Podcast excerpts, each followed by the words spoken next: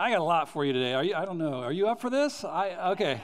All right. Uh, take your study guide out of your worship folder. We're wrapping up a series, a four-week series. It wraps up today. It's called "Fill These Cities: The Game Plan." It's our opening series for 2020. We've been kind of laying out our game plan as a church. What are we trying to do? Our mission and our our strategy for carrying out our mission.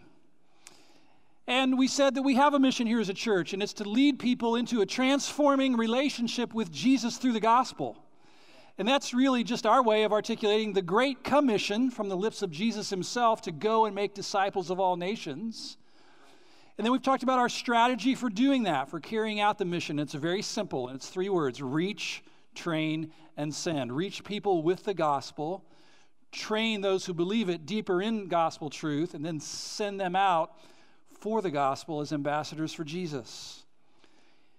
But you see that, and you can't help but notice that there's a common thread woven throughout all of that, and it's the gospel. It's right there in our mission statement, it's in our reach, train, and send strategy. And it kind of begs the question why? Why, why is New Life Church seeking to center everything we do in the gospel? What makes it so important that it gets center stage around here?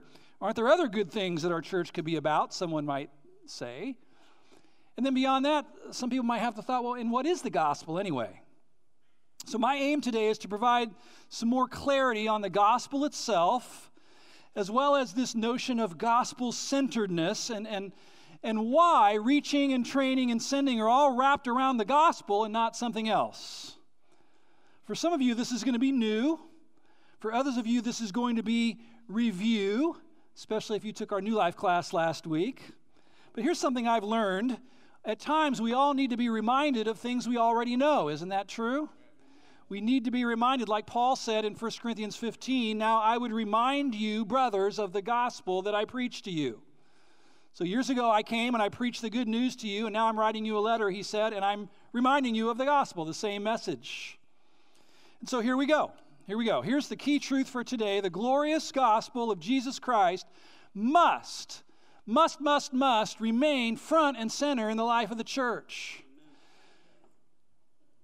We got to learn to make distinctives as, as discerning people. Some things are worth dying for, some things are worth fighting about, some things are worth arguing over, and other things are only worth making a little fuss over, right? This is something to die for.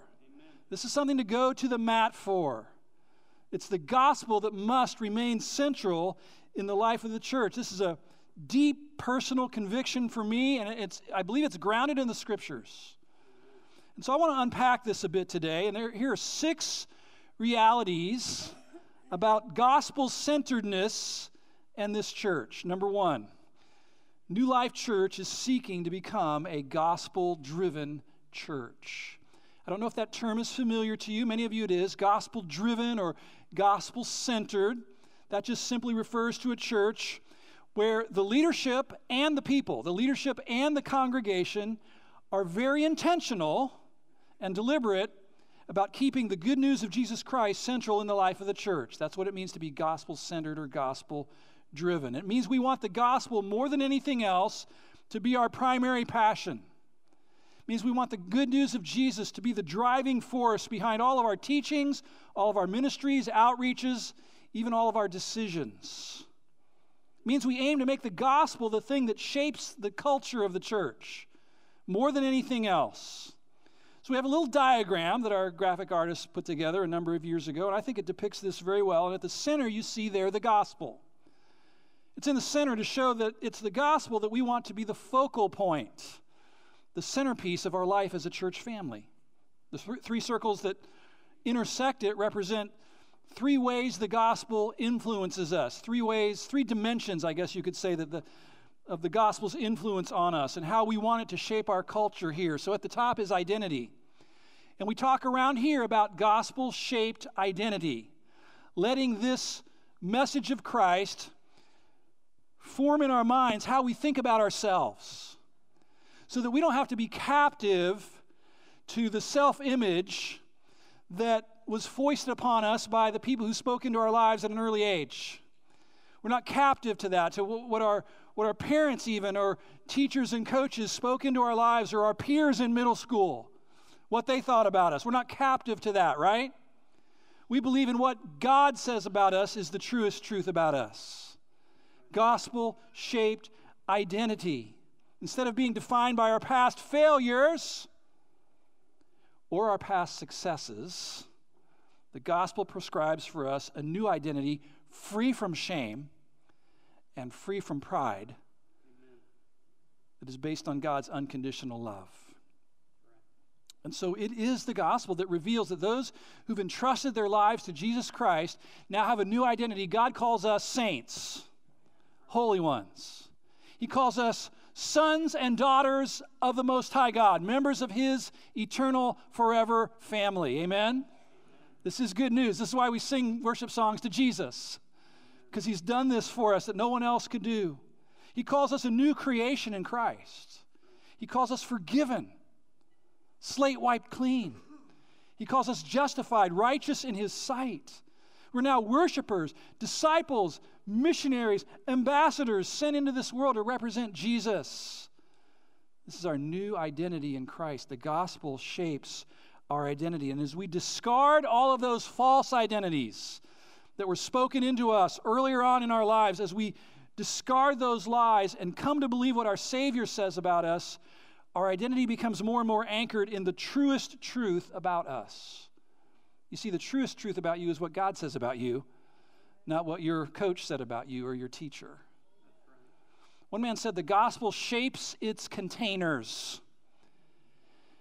And that's true of us because the gospel resides in us, so it shapes us. It shapes how we see ourselves. And we must learn to see ourselves as God sees us. That's a core value around here. The gospel shapes its containers, it shapes us as individuals. Something else that it shapes is our community together. And so we talk about how the gospel forms our community together, how we relate to one another in this body of Christ. And in short, it makes us family. When we believe the good news, we are adopted into the family of God. And so we are now brothers and sisters in the family of God. And I'm convinced as this gospel seeps deeper and deeper into our souls, we're going to see certain qualities emerge more and more in our community of grace here. Things like kindness. Kindness, because God has been kind to us in Jesus. Grace, treating each other with grace. Patience, because God has been patient with us. Transparency and openness with each other, willingness to show and share our flaws and faults and sins. Why? Because the worst about us has already been put on public display. Jesus nailed to a cross for our sins. And so we're freed up to be able to reveal our true selves to one another. We're going to see more and more of that. We're going to see forgiveness granted to each other. Why? Because we've been forgiven in Christ. We're going to see reconciliation, selfless service. All of those things come to us and in us because the gospel is getting down into our bones. And it's forming and shaping this community that we get to be a part of. That's why we're challenging you to get in a group during the month of February to get a taste of gospel community. No, it won't be perfect. It'll be messy probably. But we all need at least a taste of it. It'll only be perfect when we're all around the table, the Father's table in heaven. Then it'll be perfect. So the gospel shapes our identity, it forms our community together, and then it propels us out beyond these walls on mission with Jesus. And we call that gospel driven mission. That's, this is the sin that we talked about last week, right? When Jesus said, Even as the Father has sent me, now, so now I am sending you to go and love your neighbors and even your enemies in my name. So, in a church that's seeking to be centered in the gospel, the leadership and the people are intentional about preaching the gospel to ourselves all the time and reminding ourselves of it. We want it to sink down deep and shape us and send us. In short, I guess you could say we want God to create a gospel culture around here. And we have a part in that happening. First point New Life is seeking to become a gospel driven church. Some people might hear that and think, well, duh, it's a church, right? Isn't that what churches do? Which is a beautiful lead into my second point, which is that churches can become driven by many things other than the gospel, even many good things. It's true. You know this if you've been in church for any length of time. Many different things will compete for center stage in the life of a church throughout its lifespan. For example, it's pretty easy for a church to become personality driven. Some churches are per, not gospel driven, they're personality driven. That's when there's this, this dynamic, charismatic, gifted leader who stands up and says, Well, here's what I'm passionate about. And everybody else goes, Well, then that's what we're into too. It's just the sheer magnetism of, of their personality brings that about. There are personality driven churches, there are churches that are driven by tradition, tradition driven churches, where the prime agenda is to ensure that all of the time honored traditions are being preserved. Don't try to introduce any new ideas in a tradition driven church because they've always done it a certain way. There are churches that are driven by a certain program. You know, they, they created a new program back in 1974, and they can let that program and the people who run it drive the agenda of the church, drive the budget of the church. That's a program driven church. There are churches that are driven by their building, their facilities. If you have cool, modern new facilities, or maybe meet in a historic church building, that can become the focus. It's easy to, easy to let showcasing our building be the pri- priority that drives the agenda of the church. You get the idea here? There are many different things that can vie for the spotlight in a church. Many of them are good things, they're fine. But we've become convinced here that none of those things, none of them should be allowed to displace Jesus and his gospel message as the centerpiece of the life of this church. He's the priority that should transcend all other agendas. He's the passion who should captivate our affections more than anything else, the driving force behind everything we do. So, seeking to become driven by the gospel. All of this gospel talk kind of begs the question, though, doesn't it? What is the gospel? And maybe somebody hears that and says, Steve, I know the gospel. I don't need you to review that with me. That was nursery school stuff. I get it. But I have learned in my years in ministry now not ever to assume the gospel, not ever to assume that everybody knows what the true gospel is. I heard this once what gets assumed in one generation gets forgotten in the next generation and denied in the next generation. So we should never assume the gospel. Number three, the gospel is the message of the person and work of Jesus Christ, who he is and what he did. The word gospel, many of you know, means what? Good news. Good news. The gospel is the good news of what God has done through his son Jesus to save humanity from sin, to establish his reign, King Jesus, right? His reign over all things, and ultimately to restore all of creation to its original design. And notice that the gospel is good news, not good advice. It's news to be heard, not instructions to be followed. Yes, the gospel has implications for how we should live our lives, for sure, but at its core, the gospel is a message to be heard and believed and internalized and rejoiced in. It's not a list of rules to obey. Let me say that again. The gospel is not a list of rules to obey. That's not what the gospel is. Now, when you look into the scriptures, there's not just one correct way to tell the gospel, there's not just one correct formulation of the good news. It's like a diamond. And years ago, I held up a diamond in here. It was not a real diamond, it was a big glass diamond. And, and it has lots of facets to it to marvel at and to be fascinated by. The gospel, I like to say, is like an ocean. And there's shallow waters where little children can dip their toes in. Jesus loves me, this I know, for the Bible tells me so. And then there's the deep waters that you can spend a lifetime exploring. I do believe you could say that in a word, the gospel is Jesus. It's the news about Jesus of Nazareth, who he is and what he has done. Who is Jesus? Well, that's like a 42 week sermon series, right? He's a lot of things. Jesus was the one who came to us from heaven as the fulfillment of Old Testament promises, right?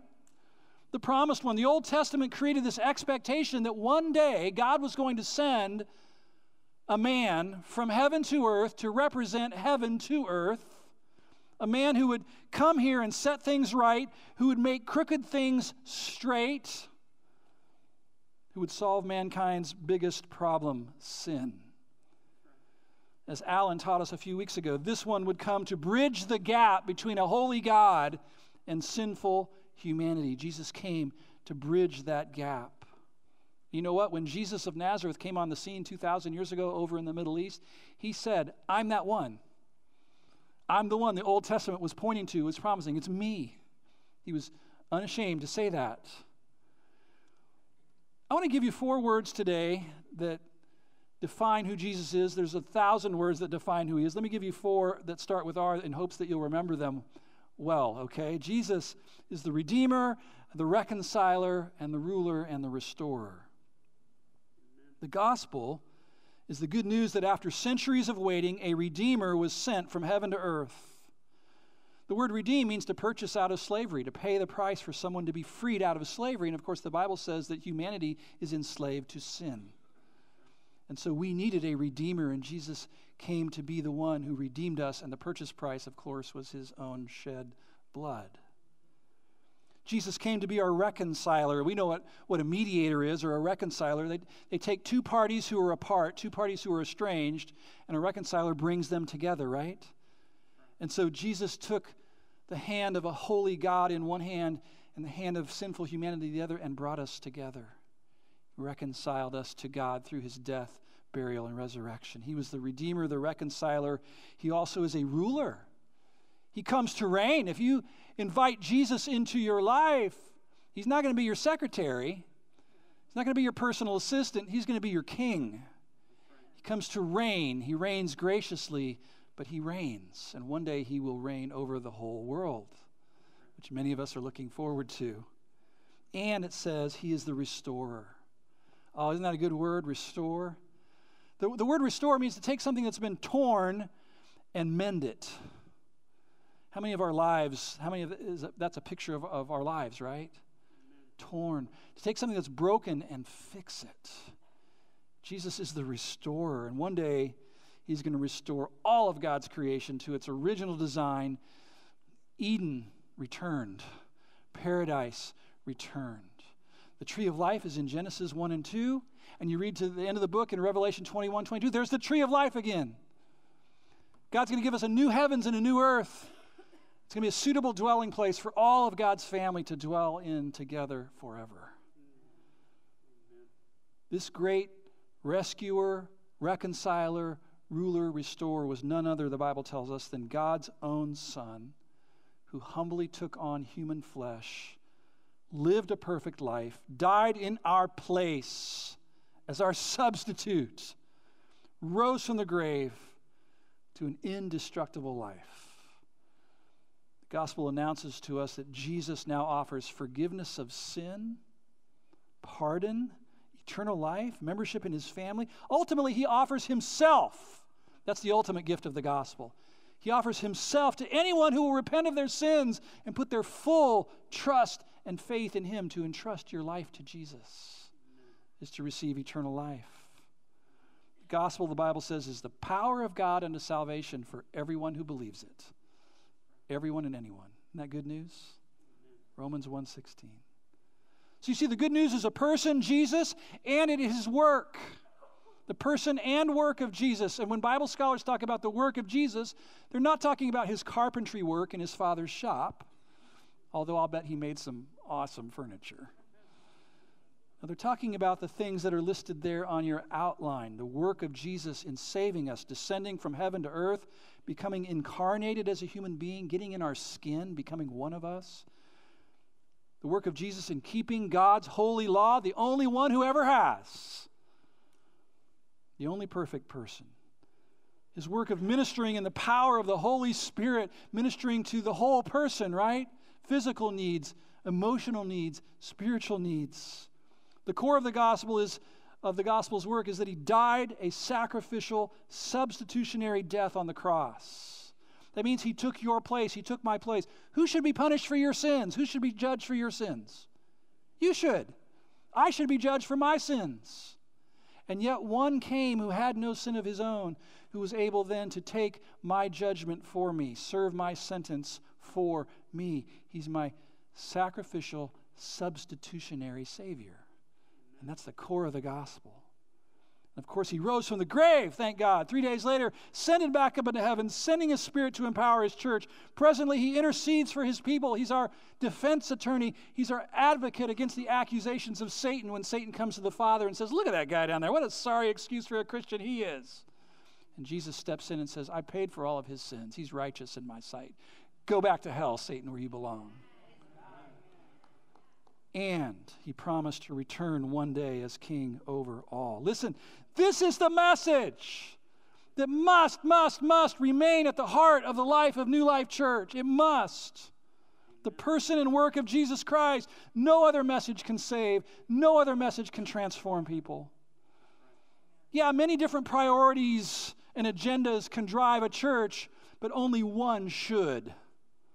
A variety of teachings can be given, but none of them should eclipse this one. Now, this is where it gets even more interesting. Number four, the gospel is the third way, which kind of raises the question what are the other two?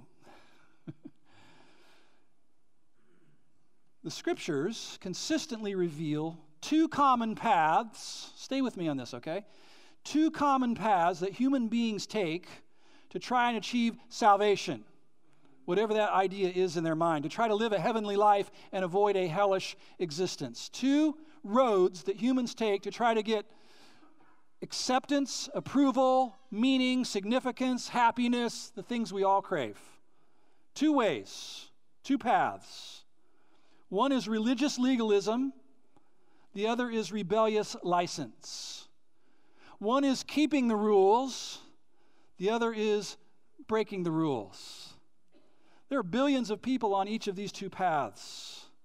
Let's talk about religious legalism for a few moments. I can speak with some authority on that one because I was on that path for a long time. I was a church kid. I grew up in church. It was all about doing the right thing to be a good Christian, keeping the rules, religious rule keeping, moral conformity, external compliance with the law. Really, this is the path of self righteousness. Taking the path of religious legalism is all about trying to earn God's acceptance, to earn His favor through being good, through performing well, through our own effort. The motto is if I perform well, then God will accept me. When you think about it, this is the way of the older brother in that story Jesus told about two lost sons. You know, we, t- we tend to call it the parable of the prodigal son. But there were two sons in that story. And the reason there are two sons is because there are two ways, and each son represents one of those ways. So, this is the way of that older son, that older brother, the kid who, who felt, I've been the good kid, right? I didn't do what Junior did. I stayed here, I took on his chores, and I deserve better treatment than what I'm getting from my father right now, if you know the story. This is the way of the rich young ruler. That young man who came to Jesus one day and said, What must I do to inherit eternal life? Interestingly, Jesus gave him the law. He said, well, You know the commandments. Thou shalt not steal, thou shalt not kill, thou shalt not bear false witness. And the guy said, I've done those since I was a kid. Check, check, check, check. What else you got for me? That's the way of religious legalism, self righteousness. I'm doing the stuff. I'm doing the stuff. I'm good enough for God. This was the path, the way of the religious Pharisees, right? They were really the poster children of this path of religion, of legalism. They sought the approval of God and the praise of man. How? Through their rigorous efforts to keep the law. Those who are on this path are usually people who are very image conscious. They're all about polishing their image, making sure they look good in front of other people. They often show very little grace to other people. Religious rule keepers tend to be proud. They're always comparing themselves with other people. When they walk into a room, that's how they think. Where am I in the pecking order here in this room? They're usually judgmental. They feel superior to other people. They look down on those who don't meet up to their standards. They tend to believe, listen, they tend to believe that God owes them a happy life because of how good they've been. And when life turns out other than what they expected, they often become disenchanted with God because their gospel is a transactional gospel. I do this, this, this, and this, and you do this, this, this, and this for me, which is not the true gospel. This is the path of pride, but interestingly, it often leads to despair. Listen, this path, this road is littered with the corpses of bitter, worn out people who wearied of having to be good all the time and they just stop trying. It's exhausting. This is that performance treadmill that we've talked so much about through the years. Let me ask is religious rule keeping the way to true salvation? Not according to Jesus. No, no. In fact, think about things Jesus said to the Pharisees, the, the poster kids for this. Didn't he say to them, You're going to hell, you snakes? I mean, he reserved his harshest words for these folks, the religious rule keepers. Does that jolt you a little bit? Does that unsettle you a little bit? This is the broad road of performance based religion. And there's billions of people on this road hoping it leads to salvation. Then there's the other path rebels, rebellion, religion, rebellion, legalism, license, keeping the rules, breaking the rules, complying with the law, casting off the law. I do the right thing, I do whatever I want. Nobody tells me what to do. I'm my own authority. That's what the rebellious person does. This is the path of personal autonomy. I'm free to do whatever I want, whenever I want, with whomever I want. Don't get in my way. I know what'll make me happy.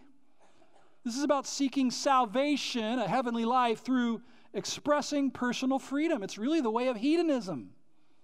It's unbridled pleasure seeking, it's narcissistic. This is the way of the prodigal, right? The younger brother. Dad, give me what's coming to me. I'm out of here. I'm sick of living under your rules. I see the bright lights of the big city over there. I'm out of here. I know where to find happiness. Like that young guy, rebellious rule breakers think they deserve better they indulge their appetites, they use people for their own ends, they spurn authority, they avoid suffering at all costs, they ignore consequences of their choices. To heck with the future, I'm living for now, baby. They ignore the one true God. They esteem their own personal autonomy above everything else. Really, their God is themselves. Does this path lead to salvation, freedom, acceptance, approval. Many people from personal experience would testify no. I was talking to a person last night about this, and we were talking about the fact that at different points in your life, you might be on one or the other of these paths. Some people grew up in church, they did the religious thing, you know, in their teens and early 20s maybe, and finally they got worn out and said, heck with this. Then they went the other way. Like, I want to see what's out there, you know? Looks pretty enticing out there. And then, you know, when that when that wears them out, when the money's gone or whatever, you know, then they're like, maybe I need to check out this again, you know, and so some people have been on both paths. But listen, this path, the rebel lifestyle, often leads to guilt, shame, emptiness, frustration. Remember how the, the kid ends up? He's in the money runs out, right? The, the girl, where the girls go? They're gone. And he finds himself in a pig pen chewing on a corn cob, thinking, What in the world? This, the, my dad's servants have it better than me. Frustration, emptiness. The freedom that it promises is short lived, it leaves you far from the Father. And if you never get off that road, it'll leave you separated from Him forever. But this path is also popular, isn't it? Billions of people on this path. Now, this is interesting. Note this both legalism and license, though they appear to be opposites, opposites, they're actually very similar, right? How so? Both of them are attempts at self salvation. Both are self salvation projects. They're both trying to gain acceptance from God and from others through doing stuff themselves, whether it's this path or this path. Pharisees attempt to gain it through moral exertion and self restraint. Prodigals attempt to gain it through personal autonomy and freedom. But the Bible is clear that both legalism and license are doomed to fail. Both religion and rebellion, as belief systems, as philosophies of life, they both seriously overpromise and they both seriously underdeliver. And both paths lead people far from God. I love this quote by Tim Keller. He said, It surprises many to discover in the Bible that there are actually two kinds of lostness, two ways to be far from God. Isn't that interesting? Religion and rebellion. And so, since both of these ways fail, we need what? A third way. And thankfully, there is one the gospel, the way of grace. And the gospel tells us that all humans, Pharisees and prodigals, are more sinful than they would ever dare to admit, and they are more loved than they could ever dare to even imagine. That's the message of the gospel. You're worse than you thought and God loves you more than you could ever even dream of. Isn't that beautiful? That's why we sing songs to Jesus. That's why we worship Him. The third way is not the way of human ascent, but of God's descent. It's not about our performance for God, but God's performance for us. That's why it says that the gospel both humbles us and exalts us at the same time. It humbles us by revealing we're incapable of living up to God's holy standards. It's too high. But it also exalts us by declaring that God loves us so much that he came down himself to solve our biggest problem. The result? Listen, the gospel humbles the religious rule keeper, which is what they need. The gospel humbles the religious rule keeper by declaring he could never be good enough to earn God's favor and the gospel gives hope to the rule breaking rebel by telling him he can never be bad enough to be outside the reach of the grace of God. This is good news for all of us. For all of us. Listen, the call of the gospel is not behave. You better behave better. The call of the true gospel is behold, the Lamb of God who takes away all of your sins. The call of the gospel is not do, do better, do more, stop doing bad stuff. The call of the gospel is done. It is finished. It's not try to do better, it's repent and trust in Jesus. It's not you better perform or you won't be accepted. It's Jesus performed perfectly for you, so by believing in him, you are accepted. Yes, the gospel, I know some of you are squirming a little bit. The gospel does promote obedience. Yes, it does promote moral living, but not as a duty, not as an obligation in order to try to earn something or get something from God. Rather, the gospel motivates obedience out of what? Gratefulness. Out of gratefulness. It causes morally upright behavior to flow from the new affections of a new heart that wants to obey, that delights in pleasing the Lord. Do you want to please the Lord? Do you want to please the Lord? That's that if, if you say yes to that, that's the that's the fruit of a heart that's been melted by the gospel. That's why John would write, His commands are not burdensome to me. I love obeying Christ. I love it. So, can you see that the gospel succeeds where the other two ways fail? Religion doesn't cut it. Rebellion won't give you the life you want. A third way is needed. The gospel is it. It's God's way, it's the better way. And Jesus said, It's the only way. The only way. Number five, here's another startling reality, at least it was for me. Number five, the gospel is for both non Christians and Christians. I wasn't really taught to think like this. I grew up in church, I was a church kid. And the idea I kind of got growing up in church was this the gospel, the message of Jesus, is what you need to believe to be saved and go to heaven and get, get forgiven. And that's true. But I also kind of got this idea that once you are saved, now you leave this behind. You say goodbye to those elementary truths, and then you get into the real work of growing in Christ and the spiritual disciplines and the holy habits and those kinds of things. You leave the gospel behind in order to grow. That's the notion I got in church growing up, and I don't believe that anymore. I've said goodbye to that notion. Yes, the gospel is the message that must be believed in order to be saved. But as believers, then, we don't leave it behind like that was kindergarten and now we're moving up to higher grades. I've come to love these quotes. Maybe they'll come up on the screen. I don't know. We'll see. The gospel, Tim Keller says, is not just the ABCs of Christianity it's not just the ABCs of Christianity, it's the A to Z of Christianity. My favorite quote of all time from C.J. Mahaney The gospel is not just one class among many that you'll attend during your life as a Christian, the gospel is the whole building that all the classes take place in. Rightly approached, all the topics you will study and focus on as a believer in Jesus will be offered to you within the walls of the glorious gospel. It's the whole building and there's a lot to learn. And as Milton, Vince, Milton Vincent said, the gospel is for Christians too. Christians need to hear the gospel as much as non Christians do. I've come to believe that both lost people and believing people need to regularly hear what God has done for them in Jesus Christ. Why? Because out there it's all about your performance, right? If you perform well, you'll be accepted. If you don't perform well, you won't.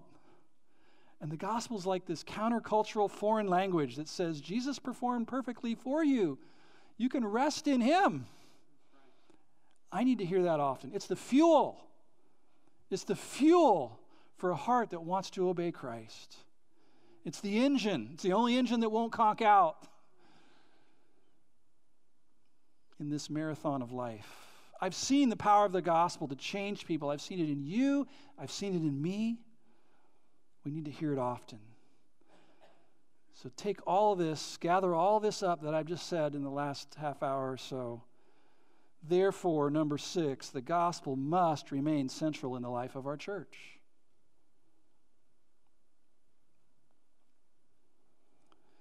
Paul wrote this in 1 Corinthians 15 For I delivered to you as of first importance what I received.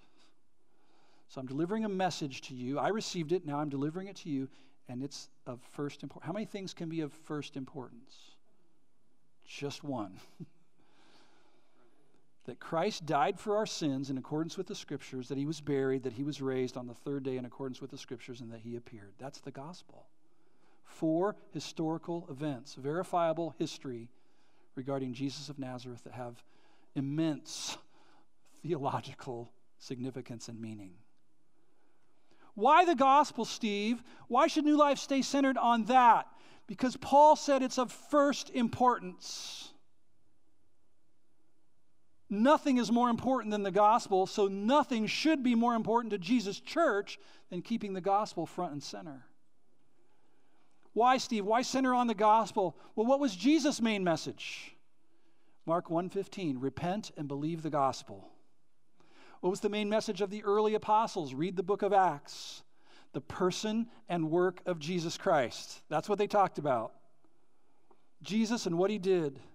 Think about this Jesus gave his church two ordinances to practice until he returns, right? And both of them are pictures of the gospel baptism, death, burial, and resurrection, identifying with Christ in that. And the Lord's table, communion, where the elements represent the crushed body and the spilled out blood of Jesus. And we felt it appropriate on, with this message to observe communion today. So, actually, right now, if you're a, a pair or a couple that's serving communion, you can come on up and get your tray and start making your way to your place in the room. Like right now. Hey, we have a church motto here, and some mottos of churches can be kind of cheesy, right? Uh, people send me these things pictures of church signs that has some really lame logo or lame slogan on it. But we have one here. We hope it's not cheesy or lame, and it's Jesus front and center all the time. Jesus front and center all the time. And I, I like to remind all of us that here at New Life, we're not trying to make a celebrity out of any human being. That's a bad idea. It always goes south. We want to keep the only perfect one on the pedestal, right? We want to fix our eyes on Jesus. Listen, it's not that we can't talk about other important life issues. It's not that we can't talk about marriage and parenting and dealing with stress. It's not that we can't talk about worry and anxiety and how to navigate those things in our lives. It's not that we can't talk about finances. We can talk about all of those things, and we do, but we have a certain lens on. We're looking to see how those things connect with what happened on that hill 2,000 years ago, because there is a connection It's called A Gospel Connection. Over the years, I've recommended two books. Well, these are probably in my top five, but I, along those lines, if you're like, how in the world does what happened 2,000 years ago on a hill affect my marriage or parenting or my kids or stress or whatever? I, I would recommend these two books to you. One is called The Gospel Centered Life, that's the green cover one. And the other one is called, it's a horrible title, a gospel primer for Christians, the brown cover. I would recommend both of them to you. They're, they're not 400 pages, they're small reads. They will help you understand how to think gospelly. Okay? How to connect all of life with Jesus and Him crucified, buried, risen, and ascended into heaven. So I've latched on to a, a personal slogan that I heard many years ago. You've heard it before, and it's this the main thing is to keep the main thing the main thing. Amidst all of the competing voices and issues that are clamoring for our attention, we must keep our eyes fixed on the main thing. We must keep the main thing as our main thing. And I would say this the gospel will not be central in the life of this church unless or until the gospel becomes central in the hearts of the people of God, the individual people of God, right? And so as we prepare now to partake of communion, I would challenge us as individual members of this body of believers to repent. To repent of allowing other things in our lives to crowd out the main thing in our hearts. Is that only true of me?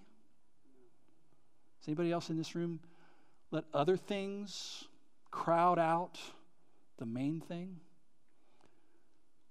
And so I call upon myself and I call upon you to repent of that, to turn away from that, to say, Jesus, that is so wrong. And thankfully, you died on the cross to forgive me of even this sin. And I confess it to you, I repent of it. And let us resolve today, anew and afresh, to be enthralled first and foremost by the good news of Jesus, to keep the main thing as our main thing.